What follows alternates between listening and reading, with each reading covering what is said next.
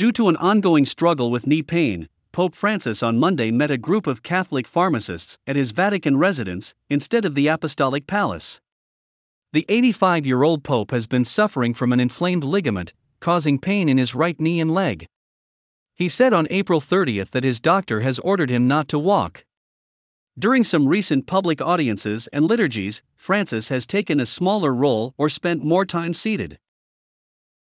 Pope Francis has again lamented the suffering caused by the invasion of Ukraine and encouraged the faithful to pray a rosary every day for peace. Speaking to the crowd in St. Peter's Square after the May 1 Regina Caeli prayers, the Pope said his thoughts went immediately to the city of Mariupol, the city of Mary, which he said has been barbarously bombed and destroyed. He again called for safe humanitarian corridors for those trapped in the city, now largely under Russian control. Up to 100,000 people could still be in the blockaded city. Pope Francis on Sunday accepted the resignation of Bishop Paul Hinder, Apostolic Vicar of Southern Arabia.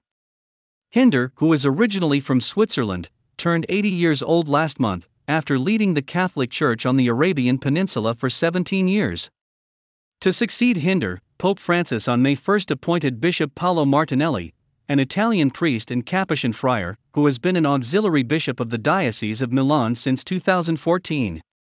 The Apostolic Vicariate of Southern Arabia serves approximately 1 million Catholics and has its seat in Abu Dhabi, United Arab Emirates, UAE. Many of the Catholics in southern Arabia are migrant workers from India, Africa, Bangladesh, Pakistan, and the Philippines, though some are local Arabs. Today, the Church celebrates Saint Athanasius, the 4th century bishop who is known as the father of Orthodoxy for his absolute dedication to the doctrine of Christ's divinity.